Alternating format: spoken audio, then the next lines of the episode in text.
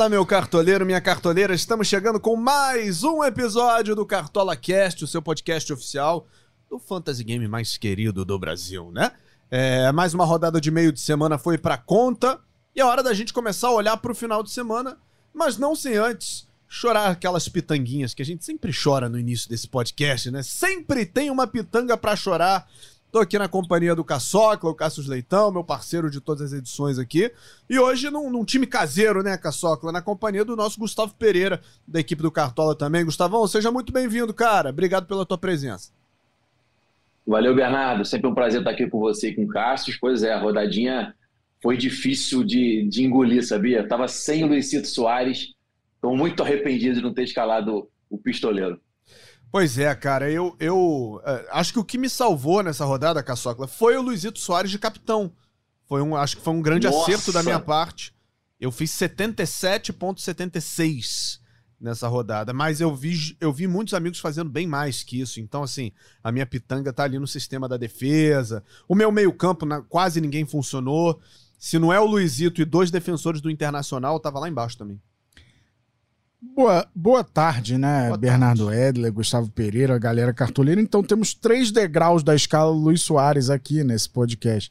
Porque você que escalou o Luiz Soares de capitão, eu que escalei o Luiz Soares sem a braçadeira de capitão, dei pro a, dei a braçadeira pro Mastriani. Que problemão, né? Ousado. Acreditei nele. Mas ele tava no meu time também. É. E, e o Gustavo também. não botou Luiz Soares. Então o Luiz Soares é, meio que decidiu a vida dos cartoleiros nessa rodada, né? Dependendo da escolha de cada cartoleiro em relação a ele. Eu fiz 81 pontos, acho que é uma retomada boa.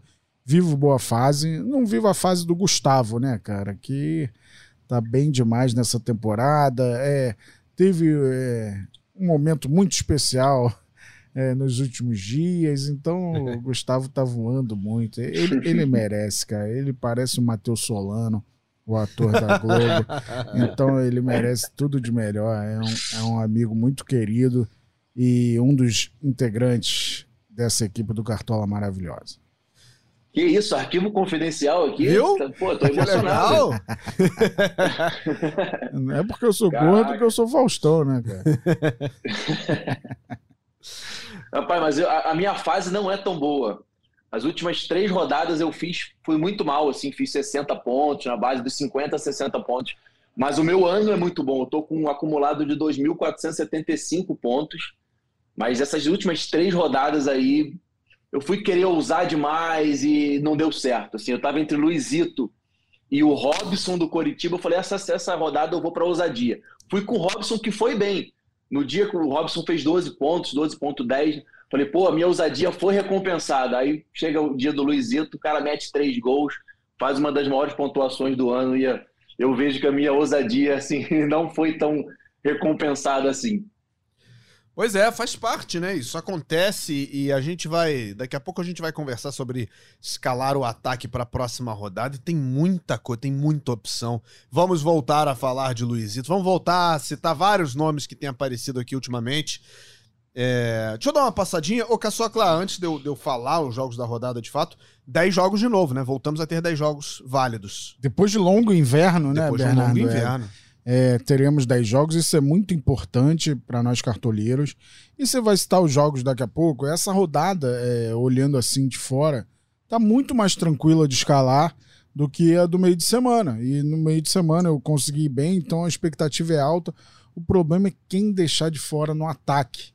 É, as Sim. opções são muito grandes. É, a gente vai falar delas, né? Dobrar o Atlético Mineiro é uma grande possibilidade. Duvidar de Luiz Soares não é uma possibilidade. E deixar fora o Verrete contra o já rebaixado América Mineiro. O que fazer, cartoleiro? A gente trouxe o Gustavo aqui para resolver sua vida. Pois é. vamos fazer o seguinte, então, vamos passar só os jogos da rodada pra galera ir se situando. No sábado, às quatro da tarde, o jogo que abre a rodada e que abre também a nossa rodada do Cartola, o jogo que abre o mercado do Cartola, é Coritiba e Cruzeiro no Durival Brito, hein? Não é, na, não é no, no estádio do Coxa, é no Durival Brito. Quatro da tarde. Sábado, também 18 e 30 tem só um Fla-Flu no Maracanã, o Fla-Flu que precede a festa da Libertadores. Flamengo precisando do resultado e o Fluminense do Diniz que vai comemorar, mas o Diniz falou que o time está comprometido com o restante do campeonato. O discurso do Diniz foi de não vamos abandonar o brasileiro, vamos jogar bola, porque o Fluminense vai decidir o destino de muita coisa. Então, é, esse é o clima do Fla-Flu. Imagina se o Fluminense vai deixar o Flamengo se criar nessa disputa também, né? É, às 21 horas tem Palmeiras Internacional na Arena Barueri. E aí, domingo, 4 da tarde, presta atenção: Bragantino e Botafogo no Nabia Bichedi. Mesmo horário, tem Grêmio e Corinthians na Arena do Grêmio. 18h30 de domingo, Vasco e América Mineiro, primeiro rebaixado do campeonato. Em São Januário, Vasco precisando vencer. Também 18h30, Santos correndo contra o rebaixamento, contra o São Paulo, que já está na Libertadores, mas tirou ponto do Bragantino na última rodada. Então quem acha, quem acha que o São Paulo é, é morto no campeonato, pode parar. Ainda tem Galo e Goiás na Arena Paulinho, digo Arena MRV, é, 18h30.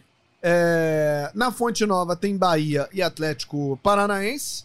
Bahia também brigando contra o rebaixamento e o, o Furacão tentando uma vaga na Liberta. E Cuiabá e Fortaleza fecham a rodada no domingo às 18h30. Gustavo, é, jogos óbvios nessa rodada são bem poucos, né? Sim, são bem poucos, mas tem, sim. Tem. Na, na última rodada, essa era bem difícil de escalar por conta das opções, assim, eram, eram opções não tão boas para a rodada. Nessa rodada está difícil por conta da fartura de opções boas. Tá muito difícil encaixar no time tanta gente boa. Eu destacaria três jogos aí. É, Bragantino e Botafogo. Bragantino em casa é muito, muito forte. Vasco e América. O Vasco, como o Caçoca já falou, recebe o América que já está rebaixado e tem a pior defesa do, do Brasileirão. Já tomou 69 gols, é muito gol sofrido. Então, e com 18 goleiros aí... diferentes, né? A Guerra, Cavicchioli, Pazinato, Júri. Sim. Bom Caramba, que eles dividem, é uma irmandade aí para tomar gol. Então acho que o Vegete aí não pode ficar de fora dessa escalação de jeito nenhum. A gente vai ter que encaixar esse cara no, no, no ataque. E o outro jogo é o Atlético Mineiro e Goiás, que o Atlético Mineiro é muito favorito na Arena Paulinho. E também Paulinho não pode faltar. Eu acho que a dúvida do ataque vai ser Hulk e Luizito.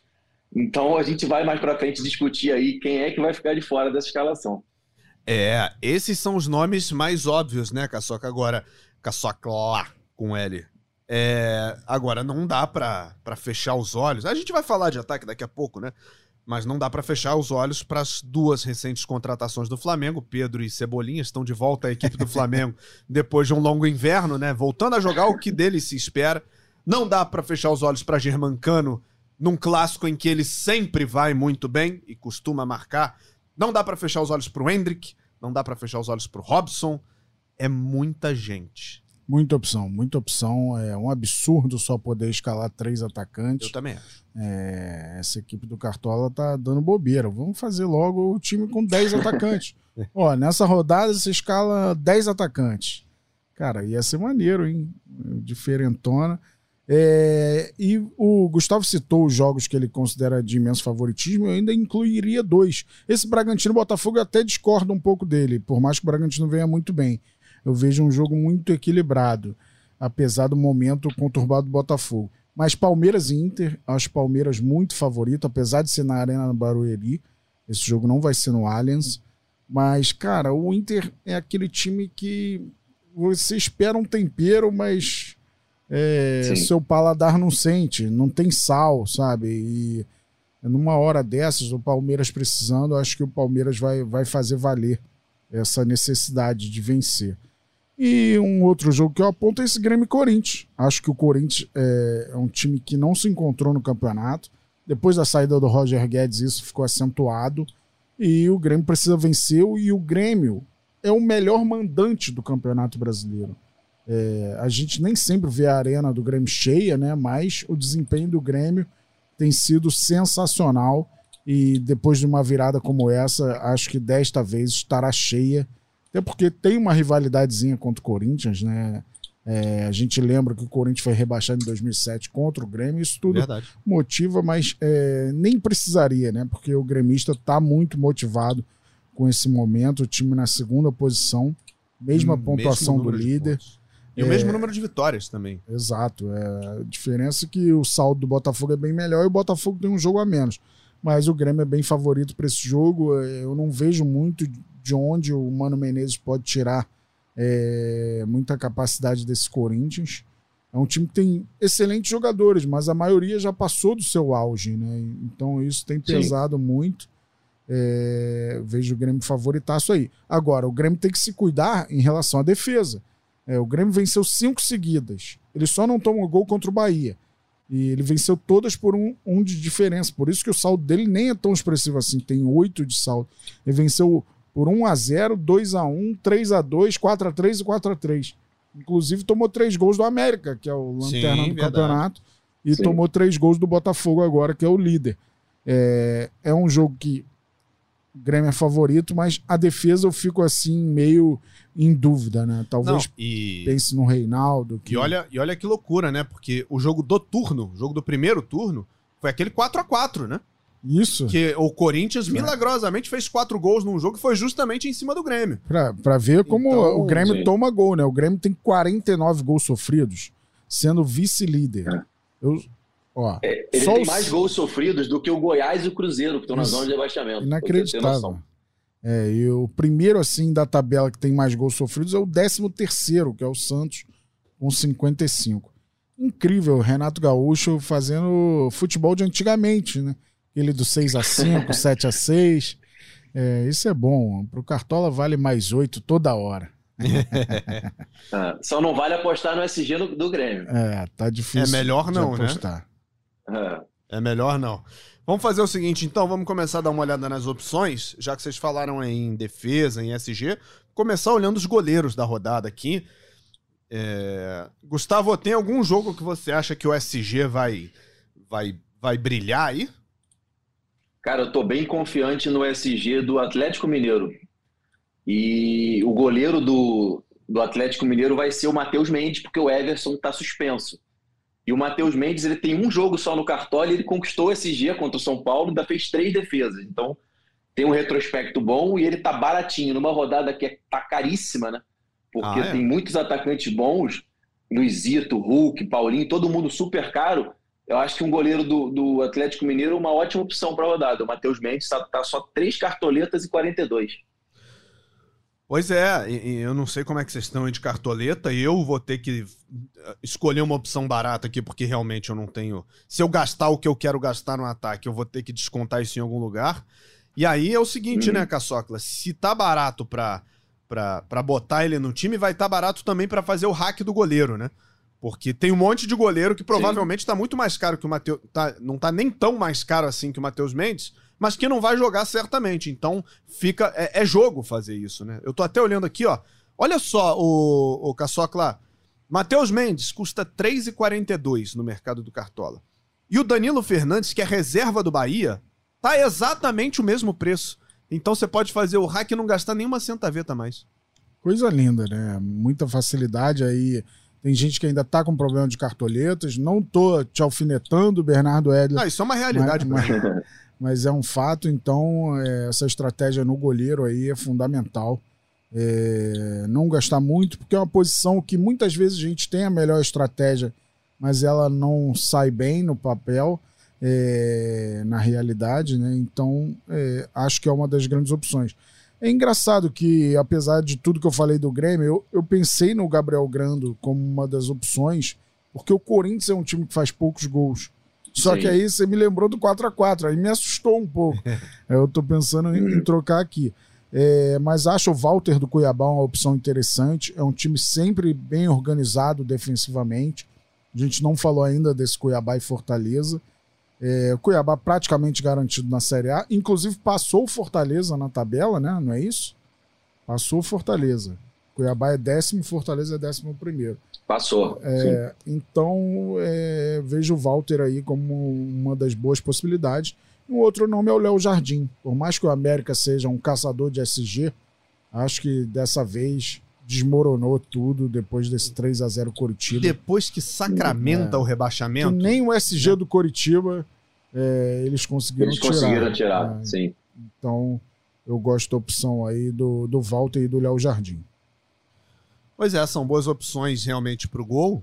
E aí, quando a gente troca o filtro e vai para as laterais, a gente abre um pouco mais esse campo de, de alcance, né, Gustavo? Mas a gente continua tendo nesses uhum. times excelentes opções, né? Se você falou aí no, no SG do Galo, você tem Saravia e tem Arana, por exemplo, que são opções para lateral. É, eu tô dando uma olhada aqui, um nome que me chama muita atenção, não só pelo valor, mas pelo mínimo de, de valorização. É o Piquerez, né? O, o Palmeiras foi, gole... foi, foi derrotado pelo Flamengo 3 a 0 então a pontuação dos defensores foi baixa. O Piquerez está precisando de pouco para valorizar. E agora joga em casa precisando vencer contra o Internacional, que não segura saldo, né? Com certeza. Eu escalarei o Piquerez nessa rodada, porque é uma ótima opção. Ele tá voando no Cartola, era o dono da maior pontuação do ano no Cartola. O Piquerez, naquele 5 a 0 contra o São Paulo, ele fez 30 pontos. Então, vale demais, tem três gols, quatro assistências e ajuda muito nos desarmes, mais de 50 desarmes em 25 jogos, ou seja, uma média superior a dois desarmes por, por jogo é uma excelente opção realmente, além do SG do Palmeiras, né, que é sempre muito viável. Verdade. E Caçocla, aí entrando pela primeira vez no assunto Fla-Flu, a gente já falou aqui no, no início do, do, podcast sobre jogadores que têm brilhado em Fla-Flus, e aí tem um lateral de cada lado que o, que o cartoleiro pode pensar aí, né? No Ayrton Lucas pelo Flamengo, ex-jogador do Fluminense, já fez gol no Fluminense esse ano, e o Marcelo, que também já fez gol no Flamengo esse ano. Exato. É, os fla têm tido muitos gols, né? No primeiro turno não houve gols. É, foi aquele 0 a 0 com dois gols anulados. É, um né? para cada lado. É, o VAR é, cortou a onda das duas torcidas. Mas é, o Ayrton Lucas principalmente aí eu destacaria. Pelo momento, é, eu não sei se vai voltar o Bruno Henrique ou não. Acho que com o Bruno Henrique em campo, o Ayrton Lucas não preso. foi tão bem, é, se prende um pouco, mas é, é um novo trabalho né, do Tite. Talvez ele encontre mais espaço para o Ayrton Lucas. Já com o Tite, ele fez gol contra o Cruzeiro, chegando na área, é, mandou aquela bola no travessão, acho que foi contra o Santos. Então o Ayrton Lucas tem sido mais ofensivo. O Marcelo dispensa comentários, né? É difícil pensar no SG, porque o Marcelo defensivamente é, deixa um pouco a desejar, mas é, ofensivamente ele cria muito muitas vezes é o cara da bola parada, então pode render muitos pontos também. É, mas eu queria destacar o Lucas Piton e o Paulo Henrique. O Paulo Henrique é uma situação nova, né? Ele foi o maior pontuador da rodada do fim de semana passado, fez o gol contra o Botafogo. É, e é um cara que desarmava muito na época do Juventude. Então a galera não lembra tanto assim. Ele foi contratado pelo uhum. Atlético Mineiro, chegou ao Vasco. E o Piton é o cara do cruzamento. É impressionante como ele tem a capacidade de encontrar o Verrete na área, tem um cruzamento muito bom e isso pode fazer a diferença. A gente imagina um jogo de muita imposição do Vasco, então eu gosto das opções aí, pelo menos um lateral do Vasco. E falar do Marlon é chovendo molhado, né? É, Curitiba nem no Couto Pereira uhum. estará. É, é sempre uma opção. Difícil confiar no Cruzeiro, né? Cruzeiro em crise na zona do rebaixamento, mas no Marlon dá para confiar, né, Gugu? Com certeza. E só para a gente não, não deixar de citar aí, mais um nome unânime para lateral, acho que é o Juninho Capixaba, que em casa, assim, eu não consigo não escalar, ele é uma máquina de pontuar em casa, finaliza muito, desarma muito, vai encarar ali o, o Júnior Santos, né, que cai pelo lado dele, então promete bastante, fazer bastante desarme e conquista muito SG em casa, o Bragantino. O Bragantino já conquistou 14 SGs no campeonato, tem uma defesa bem sólida, e o Juninho, em casa, conquistou nove desses 14 SGs. Então, é uma máquina realmente de pontuar, como eu falei, e acho que vai estar no meu time também. Pois é, você sabe que o Caçocla falou aqui, eu tava dando uma olhada, eu achei impressionante o Paulo Henrique. Ele é muito barato e a média de pontuação dele é muito alta. Ele tem uma média uhum. de 5,67. Foi impulsionada e... por, por esse resultado é, então, aí contra o Botafogo. Eu, eu, aí que eu vou chegar. E ele, ele custa só 6 cartoletas e 12 centavetas. É uma média muito alta para um custo muito baixo.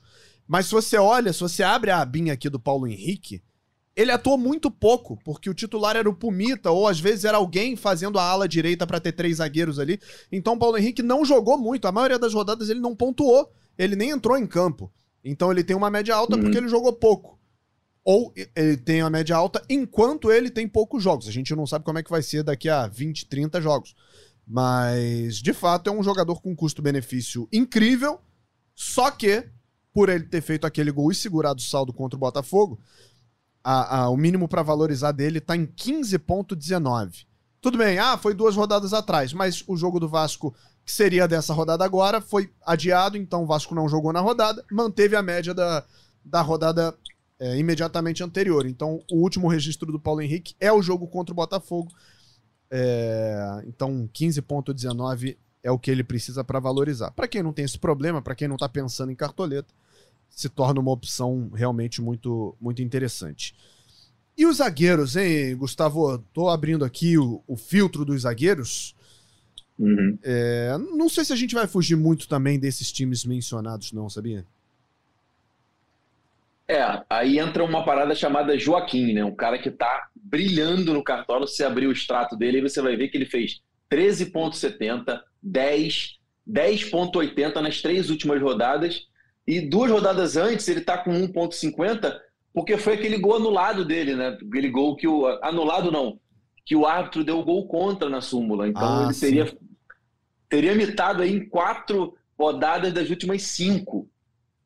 Joaquim tá, vive, vive uma fase realmente esplendorosa e acho que muito difícil tirar do time. Ele, cara, eu, ele estava no meu time nessas últimas três rodadas, então me deu muitos pontos. E eu não vou conseguir tirar ele do meu time agora. E você, Caçoca? Então, eu acho que o Maurício Lemos é o cara, assim, que não pode faltar no time da galera nessa rodada. É, por mais que o Joaquim venha muito bem, é um clássico, mesmo com São Paulo é, em outra dimensão, né? É, eu vejo um jogo mais equilibrado. Mas é claro que o Joaquim é, é uma das boas alternativas que eu venho falado aqui e tem se repetido. Toda bola parada do Santos procura o Joaquim. Sim. Mais uma vez, ele deu uma assistência agora pro gol do Júlio Furque. É, então ele é o cara a, a, ser marcado e muita gente não, não tem encontrado o Joaquim na marcação. É, mas o Maurício Lemos se destaca nos desarmes, é, muitas vezes aparece para finalizar. Teve um jogo que ele, contra o América, teve uma falta perto da área, ele teve a ousadia, não deixou o Hulk bater, não. Bateu por cima, mas, mas bateu, né? Tem que ter muito peito para é, passar o chefe Hulk, já que o Hulk, acho que atualmente é o grande batedor de falta do futebol brasileiro. E mais uma opção aí é o Murilo, né? A gente não tem o Gustavo Gomes desta vez, né? Tá suspenso. Né? É, mas o Murilo é sempre uma opção interessante. É, imagino que é, ele tem até diminuído o rendimento dele desde que o Palmeiras está com três zagueiros. Mas mesmo assim, é um excelente zagueiro, com capacidade de saída de bola, de desarme. E vez por outra faz seus gols também. É, acho que o Murilo é mais uma das boas opções. Tem o The God of Zaga, né? A galera do Vasco tá, tá empolgada com o momento do Michael. Tá jogando muito, realmente. Deu até assistência, né? Contra o Botafogo. Vamos ver, acho que são muitas as opções aí. É, o Gustavo falou nesse, nesse né, na opção do Juninho Capixaba para lateral, mas embora o momento do Botafogo seja um dos momentos mais mais estranhos da história do clube, esteja vivendo um, uma fase ah, inexplicável. Não, eu não consigo Sim. nem escolher uma palavra só para caracterizar, porque é um negócio muito inexplicável que tá acontecendo com o Botafogo. Ainda assim, é um time que faz gol quase todo jogo. Então, confiar no SG do, do Bragantino contra o Botafogo uhum. é difícil, Gustavo. O Juninho, a gente sabe que é um jogador multi-scout, né? Que, que desarma, Sim. que chuta gol, que dá assistência. Agora, por exemplo, um Léo Ortiz, eu já não sei se eu colocaria. É, muito difícil, porque realmente o Botafogo tem feito, tem feito muitos gols, né? Até, até ontem tinha o artilheiro do campeonato, né? O, o Tiquinho. Ontem o Paulinho marcou contra o Corinthians e se tornou o artilheiro isolado, ele estava empatado. Então, realmente é um time muito forte ofensivamente, com, com o Júnior Santos, com o Vitor Sá. É difícil confiar, mas eu estou confiando no, na média básica do Juninho Capixaba, porque o último jogo que eu fiz dele no Nabizão, cara, ele ele participa do jogo o tempo inteiro, o tempo inteiro. Cruza, chuta, desarma. Contra o Corinthians, é muito né? intenso. Foi, contra o Corinthians. Muito intenso e tô confiando que ele em casa é, ele vai retomar essa boa fase, porque a última rodada ele não foi bem. É, não foi bem, né? Fora de casa, na Vila, contra o São Paulo. Mas eu acho que no Nabizão, ele não sei se é a água do Nabizão, se é o ar que é diferente lá, ele joga demais lá. É, e o, o, Bragantino é um time que joga muito pelos lados, né? Então favorece o cara tá tocando na bola o tempo todo, participando e no fundo. Em muitos jogos do Sim. Bragantino nesse campeonato, o time teve 10 escanteios, 12 escanteios, 11 escanteios, porque é um time que tá o tempo todo indo na linha de fundo para cruzar a bola. E aí, um zagueiro corta, o outro goleiro joga para escanteio, aí o cara rola para trás, tem o chute bloqueado, sai. Então o Bragantino é um time que tá o tempo todo acionando os pontas, os laterais e, e enfiando vai... bola na área não vai ter um jogador importante, o Bragantino, que é o Elinho. Tem jogado muito, tem esse chute Sim. imprevisível dele, né, cara? De vez em quando ele solta Bate esse chute de fora demais. da área. É. É muito uma, bom jogador. Uma perda importante aí, mas tem muita opção no banco, né? Vitinho, é, Sorriso. Sim. Então, o Bragantino... Thiago Borbas. É, de repente ele joga com dois centroavantes, com o Sacha ajudando mais é, pelos lados e o Borbas de centroavante. Então tem muita opção, elenco bem montado, né? Na, na expectativa e no, é, no que imaginava, o Bragantino tá aí, brigando pela liderança, tá na briga pelo título e pouca gente imaginava. Pois é, e olha só, você me ajudou até a fazer o link aqui, porque quando você troca o filtro pro meio-campo, Caçocla, o Lucas Evangelista é um nome que o cartoleiro tem que pelo menos considerar. Você pode até não escalar, mas você Sim. tem que considerar o cara. A média de pontos do cara é muito próxima de 5, é 4,97. E ele só precisa Sem de. gol. É, ele não fez gol, né? E, não e, fez gol. E ele só precisa de 0,48 para valorizar. Então, para quem busca esse, esse equilíbrio financeiro, cartolístico, é, o evangelista é uma excelente opção. Ah, de fato. É... Esse é, nível ofensivo né, que o Caixinha conseguiu adotar no, no Bragantino é impressionante.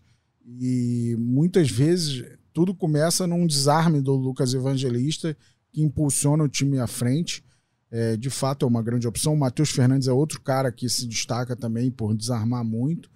E eu acho que essa é a dúvida do meio de campo. Muita gente pensa em Arrascaeta, Veiga, mas quem será essa, esse terceiro nome, né? Eu acho que o John uhum. Arias uhum. pode ser uma opção muito interessante também. É, e alguém do Bragantino, de fato, né? O Cristaldo perdeu espaço no Grêmio, mas certamente ele seria visado para essa rodada. Então, do Grêmio, eu optaria pelo Vila Sante. É um cara de muita regularidade também. Ontem deu assistência, participou de, de muitos lances importantes, desarmou. Então, acho que o Vila Sante pode completar esse meio de campo da galera. Não que o meio de campo do Gustavo tenha Rafael Veiga e Arrascaeta, é só um palpite. tem. Já te adianto que tem. Os dois estão no meu meio de campo. E essa, peça, essa terceira peça realmente é a dúvida. Mas pelo volume de jogo que eu acredito que o Bragantino vai ter contra o Botafogo, pela quantidade de gols que o Botafogo tem sofrido, eu vou no Lucas Evangelista. Acho que é vai passar pelos pés dele ali essa assistência. Ele já tem seis assistências no campeonato, então cobra muita falta na área. Enfim, é um cara que eu acho que vai fazer uma boa partida contra o Botafogo. E o Matheus Fernandes, que seria uma lei do ex no meio-campo, né? Porque ele é base do Botafogo, né? É, e também desarma demais. É um cara importante nos desarmes. Ali, se você está querendo contar com, com um meia que desarma muito, ele já tem 87 desarmes em 28 jogos, é muita coisa. E é um nome bem interessante também para a rodada. E outro cara que eu queria destacar aqui, que está meio sumidinho ali, é o Paier. Eu ia falar dele. O Paier ainda não despontou, né? Ele ainda não despontou, mas ele vai enfrentar o América já rebaixado e pior defesa do campeonato. Então, eu acho que é uma boa opção também o, o Dimitri Paier. Pois é, e alguns outros nomes chamam a atenção. Você já tinha falado, Caçocla, o John Arias, né? O outro jogador que costuma ir muito bem no clássico. O Gerson, que é uma lei do ex que pode funcionar, e o Gerson tem, tem atuado muito bem ultimamente.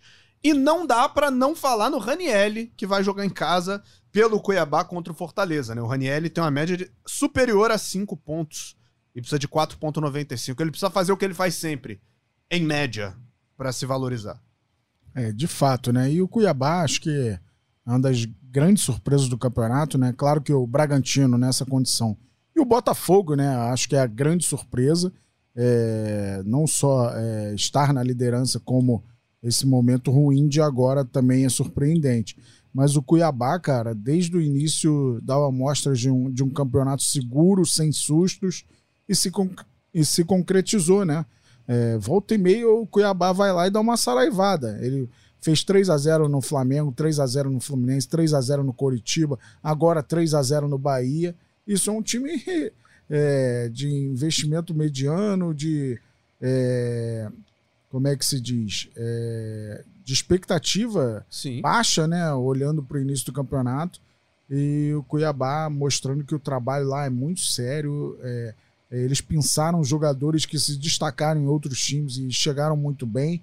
O Davidson é o grande exemplo, mas o Raniel que você falou, o Fernando Sobral, é, o Matheus Alexandre tinha ido bem no Coritiba, Verdade. eles pegaram. É, então é um time muito sólido, com jogadores é, já tarimbados. A maioria deles passou por time grande. Então se faz muita diferença é, na hora de montar um elenco. Né? Você pega o Walter, o cara foi durante anos goleiro do Corinthians. É, Reserva, né? Pouca chance. É, o Marlon zagueiro foi do Cruzeiro, do Corinthians, do Flamengo. Corinthians. Em Pereur foi do Palmeiras. Sim. Então, cara, é um elenco assim muito bem montado. O Wellington Silva foi do Fluminense, o Cleison foi do Corinthians. Então, eles pensam muito bem no mercado e isso faz diferença para excelente Pita, campanha. foi bem no Juventude. Exato. Pita, é verdade, foi Isidro destaque. Pita. É... E jogou no Olímpia antes, o Isidro Pita. Sim, tem seleção paraguaia. Tem uma história boa de um amigo com a palavra Olímpia. é, não sei se você lembra. Boa história. mesmo, qualquer dia você conta. o... Mas o que já me tirou de SG, o Cuiabá, não tá no gibi. Eu, pa eu parei de Sempre. apostar em SG contra o Cuiabá, cara. Eu, eu já Eu também disso. tinha parado, mas essa rodada eu resolvi botar o Gilberto do Bahia e eles me tiraram mais um SG. Às vezes o Cuiabá jogando fora é melhor você apostar no Cuiabá do que no adversário. Principalmente Sim, jogando fora de casa. Eu aprendi isso. É impressionante. Aprendi isso tomando porrada. Sim. Segurou o Botafogo. O Botafogo tinha acabado de tirar o Bruno Lage, trazer de volta o Lúcio Flávio. Era o jogo para ressuscitar o Botafogo. Não passou, cara. O Walter pegou tudo, nem o Wi-Fi passava. Uhum. E quando teve a chance, o Pita foi lá brigando, batendo, guardou e acabou o jogo 1x0. Cuiabá segurou direitinho. Que time é o Cuiabá? Eu sou, eu sou muito é, empolgado com a presença do Cuiabá. Eu acho muito legal ter um time é, de fora dos, do, dos, dos, centros mais tradicionais, né? Rio, São Paulo, uhum. Minas tal. E, e, um time que fica, um time que é, chegou à Série A pela primeira vez. É um time muito novo, criado acho que em 1990, se não me engano. Chegou na Série A e, e trabalhou para ficar. Hoje o Cuiabá não corre mais praticamente risco nenhum de rebaixamento. Vai para mais uma temporada na Série A com um trabalho bem feito, sólido. Não é uma diretoria que faz loucura. E é um time muito legal, um time verde e amarelo, é outra cor, é outra camisa, é uma outra história. Hum. Eu sou muito a favor do Cuiabá sempre na primeira divisão. Ué, terceiro. E muito encardido. Muito! Diga terceiro melhor visitante do campeonato. Só está atrás do Flamengo e do Atlético Mineiro. É, ilustrando bem aí o que vocês têm falado. Oito vitórias. Flamengo é o melhor visitante, é isso? Flamengo é o melhor visitante, o Atlético Mineiro segundo, Flamengo com 28 pontos. Só que o Flamengo, o Atlético Mineiro e Cuiabá já tem 17 jogos como visitante. O Botafogo, que é o quarto melhor visitante, só tem 15, tem dois jogos a menos como visitante que esses. Entendi. É, vamos ver. Só que o, o, Botafogo não tá inspirando uma reação nesse sentido também. Vamos ver. Pode Vai ser pegar agora. o Bragantino é. agora. É. Pode ser, pode começar isso contra o Bragantino. É, algum, algo mais sobre meio campo? Cara, acho que não, né? É, acho que destrinchamos. Passamos por todos. É, o Zé Rafael, acho que perdeu muito sendo o primeiro volante, né? Acho que quando ele era o uhum. segundo volante, era um cara que pro Cartola dava mais frutos. Agora ele, quando tenta desarmar, ele precisa fazer a falta muitas vezes, é, tá mais próximo do cartão amarelo, então é, eu não cito o Zé Rafael, mas faço sempre uma menção a ele, que é um, é um mito histórico na história do cartão. mito histórico na história é maravilhoso. Mito histórico no cartão. Eu acho que os jogadores do Internacional nessa rodada, eu não sei se, se caem bem, né? Jogando contra o Palmeiras em São Paulo. O Maurício, o Alan Patrick. Não sei se é uma rodada para eles. É, acho que não. E me chamou a atenção aqui, eu fui descendo aqui para ver as opções mais baratinhas. É uma pena que o, que o Gary Medel do Vasco esteja como meio-campo, né? Porque ele virou zagueiro na Sim. prática. E a média dele é muito ruim no Cartola porque ele não acumula SG. Porque se ele tivesse como uhum. zagueiro, a média dele seria bem maior e provavelmente ele seguraria o SG, né? Ele seria um dos zagueiros que a gente falaria agora há pouco. Ele Mas... deveria ganhar cinco pontos pela maneira educativa, né? Sugerindo ao adversário que escove os dentes. Acho que isso é muito importante para as crianças. É, então, o papel para... social do, do Parabéns Medel. ao Gary Medel aí. Espetáculo. Vamos fazer o seguinte, vamos dar uma olhada nas opções de ataque. Então chegou a hora, Gustavo. Agora não tem pra onde correr. É, vou deixar contigo a palavra aí. Você fala o que você quiser, sugere o que você quiser, mas é muita opção, cara. Muita opção e, e são, na verdade, são quatro unanimidades para ter três vagas, na minha opinião, né? É, eu acho que não tem como deixar o Vegete de fora por tudo que a gente já falou do Vasco ainda ainda lutando para não cair em casa contra um time já rebaixado que tem a pior defesa. Vegete tem que cravar, tem que estar tá no ataque. O Paulinho, na Arena Paulinho também, contra o Goiás, que também está na zona, não tem como ficar de fora. E aí as outras duas opções são simplesmente Luiz Soares e Hulk. E aí como é que a gente faz?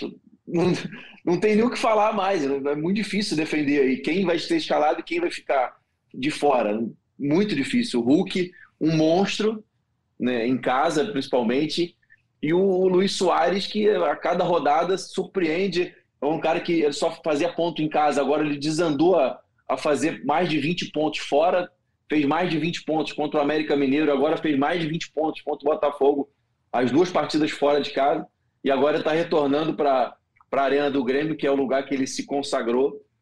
Então, cara, tá difícil demais fechar esse ataque só com três vagas. Vamos aproveitar que o Caçoca tá aí na, no podcast e pedir para ele botar quatro atacantes aí na temporada que vem.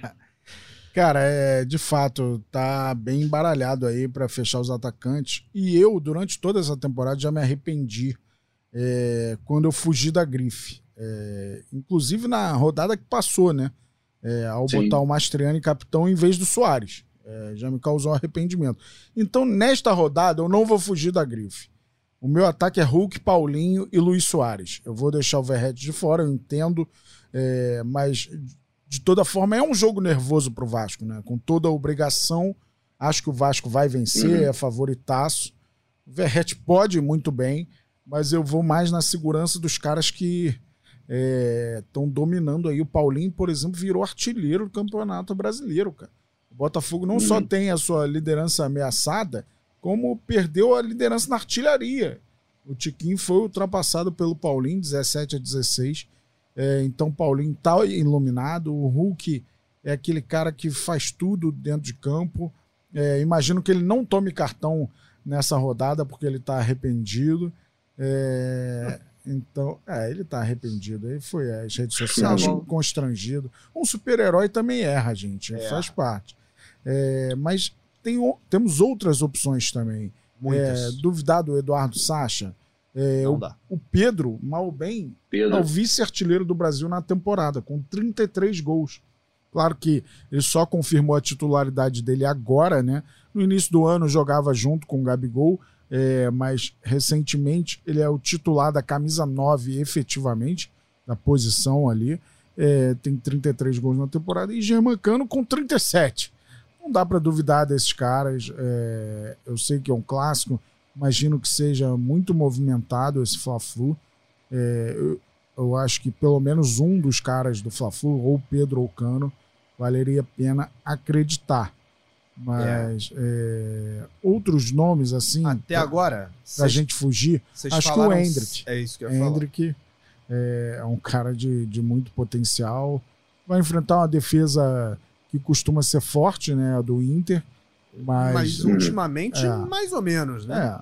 É, foi 0 a 0 contra o campeão da América, né? Apesar de, de estar borracho o é, campeão da então... América, é, mas é, segurou aí pelo menos o Fluminense no, no 0 a 0 E eu, o que eu ia falar é o seguinte: aproveitem enquanto o Hendrick tá aqui, tá no cartola e tá barato. Porque, como ele conquistou a titularidade recentemente, ele vinha pontuando uhum. pouco no cartola até aqui. Ele custa 7,45. Então você que tá desesperado aí para lidar com o orçamento, pô, não tem dinheiro para todo mundo que eu quero. Cara, o Hendrick tem um potencial enorme para essa rodada, porque o Palmeiras precisa muito da vitória. O Internacional não tem segurado saldo na grande maioria dos jogos recentes. Tomou gol do América Mineiro, tomou vários gols do Coritiba. É... O Inter tem tomado gol em, em, quase todos os jogos. E o Hendrick é um jogador que cria, que puxa contra-ataque, que bate no gol, que dá assistência. Ele sofre falta. Ele é, mu ele é muito multi-scout, assim, né? E, e, o jogo contra o Botafogo uhum. mostrou bem isso. Então, eu acho o Hendrick uma opção excelente para você fugir aí desses nomes todos. É, e olhando aqui as, as outras opções, eu não sei. Eu tenho bastante dificuldade de acreditar no, em qualquer jogador do América Mineiro agora com rebaixamento decretado, mas o Mastriani é um jogador que sempre tenta, como o Benítez, né, no meio-campo, se você quiser alguma coisa muito diferente. Também me frustrou na última, mas. É, e agora é do ex, estão, estão magoados com esses dois. Canóbio pelo Atlético Paranaense, mas é fora de casa contra o Bahia, eu não sei se vai se vai valer a pena, enfim, não sei. E, e, ninguém falou do Marcos Leonardo ainda, né? Contra o São Paulo. Ainda tem o Marcos Leonardo. Exato. É, as opções são vastas. O Marcos Leonardo é outro que decepcionou os cartoleiros nas últimas duas rodadas, né? É, principalmente na anterior, 0 a 0 contra o Cuiabá. É, muita gente duvidando do Cuiabá mais uma vez e quebrou a cara. Faço parte dessa lista aí. Mas é, cara. E Deivinho, né? Deivinho não, não dá para duvidar. Não é, dá. Daverson contra o Fortaleza. É, pelo lado do Fortaleza tem o Lucheiro, né? Um cara que fez muitos gols na temporada também. É, cara, o fato é que o futebol brasileiro está num momento mágico, assim. O campeonato está muito bom. É, é, por mais que o Botafogo tenha disparado inicialmente é, nas outras frentes, a disputa também estava muito intensa. A gente tem visto muitos jogos assim épicos. É, vale a pena. E até o Abel Ferreira tocou nesse assunto, né, na coletiva após o jogo contra o Flamengo, né? Uh, o Brasil tem um produto que ninguém tem, cara. Um campeonato tão equilibrado, com tanta paixão, com estádios cheios. É, é difícil. Você olha para o campeonato alemão, já tem o campeão antes. É, você uhum. olha na Itália, três ou quatro vão disputar. Campeonato francês é só para ver quem vai cair, né? É, Porque exatamente. o campeão a gente já sabe. É, o vice-campeonato é, é o, o máximo que os outros podem ter. Então, cara, no Brasil é. Não, não é aquela situação que a galera fala, ah, são 12 brigando pelo time. Não são. Não são, mas pelo menos seis são. E volta e meia tem uma surpresa. O Abel cita isso justamente. O Bragantino e o Botafogo, no início, ninguém apontava como postulantes Sim. ao título e estão aí na briga. É, como diria Luiz Carlos Júnior, vai, vai ter emoção, emoção, até o fim, até o fim é, e ó, só para não deixar passar, Gustavão, antes da gente falar de técnico, ninguém falou uhum. nele agora enquanto a gente tá falando de atacante, mas é obrigação minha lembrar, Robson do Coritiba, hein? Robson do Coritiba. Tava sido... no meu time na, na rodada passada, me salvou o Robson. Tem Realmente sido alegria, é um atacante. É. é, é um atacante chato, cara, de enfrentar. Ele pô, pega chuta pra caramba é, no gol, bate pênalti, cara muito chato de enfrentar. Já tem 11 gols no Cartola, então uma equipe que já está praticamente rebaixada, né? Tem que valorizar bastante. 11 gols e 4 assistências. Exatamente. Pô, uma média aí de mais de 6 pontos, cara. É, eu, eu não, não tenho aqui a informação na mão se ele tem algum gol que não tenha valido para o Cartola, né? Porque nessas, às vezes, o jogo não vale para rodada, foi adiado, ficou longe da data e tal, mas pelo Cartola, 11 gols e 4 assistências. Não dá para para duvidar do Robson e é mais uma opção diferentinha para rodada, né? Se você tá tentando se diferenciar em alguma liga aí, tá vendo que vai todo mundo de Soares, todo mundo no Paulinho, todo mundo no Hulk. Aí você vai de Robson e às vezes ele guarda um, dois lá e, e faz melhor do que um jogador que parece óbvio, né? Só, só parece. Vamos. Eu elogiei muito o campeonato, mas os jogos do Cruzeiro costumam ser os menos emocionantes, assim, de poucos gols. Que o Robson é, faça o papel dele aí, que o Marlon faça o papel nos desarmes. é, até tem isso, né? Tem esse duelo aí. É... Não sei, cara. Eu tô aqui acabando. Tô escolhendo meu terceiro atacante. Eu tô com extrema dificuldade. Mas vamos, vamos falar do técnico agora, Caçocla. Para mim, cara, assim, ó, não é tão caro, promete entregar a vitória e possivelmente um SG, para mim é Ramon Dias. É uma das Meu treinador. É uma das excelentes opções. É, eu apontaria também o Filipão. É, o Galo precisa vencer para se estabelecer definitivamente no G6 e buscar o G4.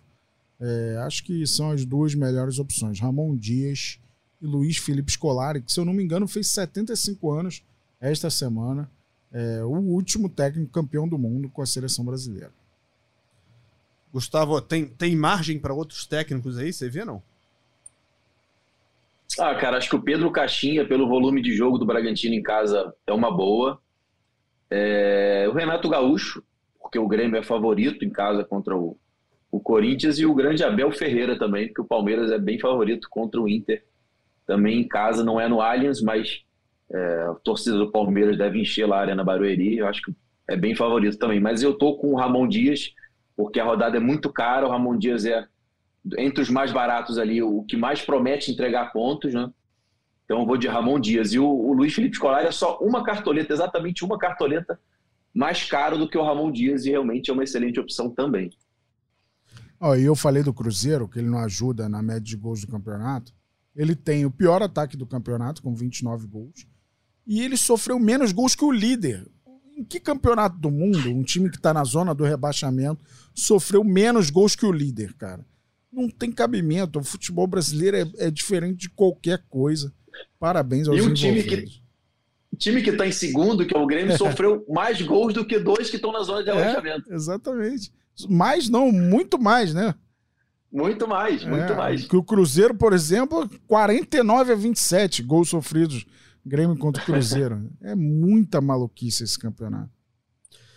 Pois é, amigos. Rodada é, com muitas opções, principalmente do meio para frente, mas cabe a nós, né, a decisão de, de quem vai ser escalado, de quem vai, vai mandar bem na rodada. Gustavão, é, obrigado pela tua presença, cara. Boa rodada para você. Divirta-se e curta dias felizes que você tem vivido, então aproveite, porque são, são dias que você vai sempre se lembrar, né? Com certeza, estou aproveitando muito. Foi uma das semanas mais felizes da minha vida. Posso aí, é. imaginar. É. Mas vamos embora, vamos para cima dessa, dessa rodada. Eu estou confiante. É, são ótimas opções de escalação e acho que a gente vai, vai voar na pontuação. Eu não sei se, se ficou claro, mas pode falar o porquê desse dia feliz, Gustavo? Ou você, pode, você pode falar. Pode então falar. fala você. Fala você que é melhor.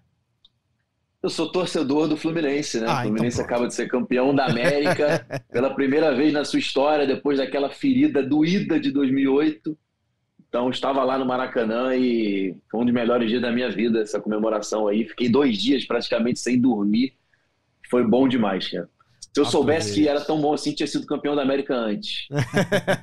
Show de bola, parabéns pelo título, amigo. Vocês mereceram Valeu. demais. Foi uma conquista incrível do Fluminense. E eu, eu, eu fico muito feliz de, de, que algumas histórias ali deram muito certo. O Diniz é um cara que eu, que eu particularmente admiro muito e, e fico muito feliz de vê-lo é, finalmente conquistando títulos que o credenciem, né? Porque as pessoas sempre uhum. diminuíram muito o Diniz pelo fato dele não ter títulos expressivos. E agora, em um ano, né? Ele ganha um carioca em cima do grande rival. E na da forma como foi? Da forma como foi, com 4 a 1 virando depois de um 2 a 0 é, e, e, eu acho que a principal história disso tudo, Caçocla, eu, eu sei que o tema aqui não é Libertadores, mas só para fechar essa história, é o John Kennedy, cara. Tudo que o Diniz, todo o trabalho do Diniz com o John Kennedy, tirando o Kennedy de uma situação é, de vida muito complicada, ajudando no momento uhum. em que ninguém estendia muito a mão, tava lá na ferroviária. E, e ele recuperou o jogador e, e tá tentando, como ele mesmo fala, né, recuperar o homem, porque não é só a questão do que ele vai fazer em campo, é fora de campo com todos os problemas pessoais que o Kennedy tem e, vive. É, acho que esse título e a, o gol do título, principalmente, fizeram bem demais para esse trabalho. Coroa um, uma história muito bonita que o Fluminense escreveu no futebol, no seu futebol e no futebol sul-americano. Parabéns, Gustavo. Parabéns aos torcedores do Fluminense mais uma vez por essa conquista. Caçocla, boa rodada pra gente. Boa rodada, B. Boa rodada, Gugu. Galera cartoleira. Parabéns ao Gugu. É, eu sou dinizista há muito tempo. É... Antes de ser modinha, né? Cara, posso falar. Eu contar uma história rápida. Em 2014, eu fui assessor do Madureira, em 2010, então passei a acompanhar jogos do Madureira, mesmo depois que saí de lá. Eu fui no Madureira e Guaratinguetá, pela Série C do brasileiro. O técnico era o Diniz, eu nem sabia. É, cara, e aí começou a jogar o Guaratinguetá sem zagueiro. Era todo mundo rodando a bola de um jeito que eu nunca tinha visto nada igual. O Guaratinguetá massacrou o Madureira. Foi 3x1 Madureira, cara. Te deu trabalho. Foi ah, não. 3x1 Madureira. O Madureira chegava Caraca. pouco, ia lá e fazia. O Guaratinguetá massacrou e tal, a bola não entrava. É um pouco do, do que foi o início da carreira do Diniz nos Sim. clubes grandes, né? O Sim. trabalho estava sendo feito, mas o resultado não vinha. Verdade. Então, é, sempre demora, o torcedor é impaciente, é normal. É, eu lembro da primeira passagem recente, né? Pelo Fluminense em 2019. Sim. Teve Era jogo. Exatamente assim. Não sei se foi contra o CSA ou o Havaí. Um dos dois ele não estava e um deles. Com, contra os dois. Não, mas um deles ele já não estava, porque ele foi demitido no primeiro. Ah, sim. É, cara, foi sim. um massacre. O adversário chegou lá e, Uma e vez... cometeu o crime, né? Como é. a gente chama. É, hum. Então ele tá coroado. Eu acho que mais do que tudo, ele é um técnico que acerta e erra, como todos. Só que ele tenta vencer sempre. E esse é o maior mérito dele para mim. Quando ele vê que o resultado não tá do jeito que ele espera ou que precisa, no máximo, no máximo, no intervalo, ele já corrige tudo. Sim, Pode é dar é certo ou não, é fato. Muitas vezes o, o Fluminense passou quase cinco meses sem vencer fora de casa. É, é um problema detectado assim. Sim. Mas é, ali venceu, venceu o Olímpia, venceu o Internacional fora de casa e deu essa guinada na carreira dele, acho muito justo. E como seriam os comentários se ele não vencesse, né? Com um trabalho concomitante na seleção, iam falar, pô, isso atrapalhou o desenvolvimento. Então é, é, é, fácil falar agora, né? O Fluminense se arriscou a oferecer o técnico dele para a seleção brasileira num momento tão importante. É, eu acho que ele merece muito. E você falou de, dessa questão aí dele tratar as pessoas de forma diferente. Óbvio que erra, como todos erramos. Teve o episódio lá do Tietê. Verdade. É, mas, cara, é, é, a gente tem que formar humanos também. É, então, esse lado psicólogo dele faz a diferença. Mas o que eu mais gosto nele é que, cara, futebol, desde que começou a valer três pontos, que foi lá em 1993, 94, o empate serve de muito pouco e ele sempre uhum. busca os três pontos, por mais que uh, às vezes ele não conquiste esses três pontos. É isso. É e isso. a gente falou tudo isso e o melhor da rodada vai ser do jogo que a gente não falou, que é Bahia Atlético Paranaense. Ou vai ser o Cauli, ou o Thiago Helena. É. Everaldo. Essa é a vida de cartoleiro. Bento. Vamos ver. Vamos ver então. É, lembrando, né, reforçando que o mercado fecha às 3h59 do sábado porque às quatro a bola rola para Curitiba e Cruzeiro, abrindo essa próxima rodada do Campeonato Brasileiro. E você já sabe, né? Antes de toda a rodada, um dia antes do, do começo de toda a rodada, sempre estaremos aqui com o Cartola Cast avaliando as opções de mercado, é, te ajudando a montar o time, pensando em, em, cartoleta, em variação, em média de pontos. Você está sempre aqui com a gente, acompanhando, curtindo, escalando o time junto. Tá bom? Agradecer aqui o, o, o Gustavo. Fala, Caçoca. Uma última coisinha. Sabe então quem vai. tava nesse time do Guaratinguetá? Tietê? Tietê. É mesmo? E o centroavante era o Ítalo, aquele do, do Bragantino. Bragantino depois do, foi Bragantino. Do Bahia. Tá no Sampaio agora. Exatamente. Chupou, que time, hein? Que time. Bons, é. no... excelentes nomes.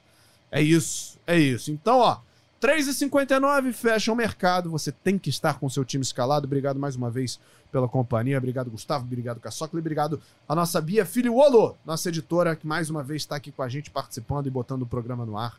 É... Logo, logo que a gente grava. Tá bom? Um abração, até a próxima. Valeu. Tchau, tchau.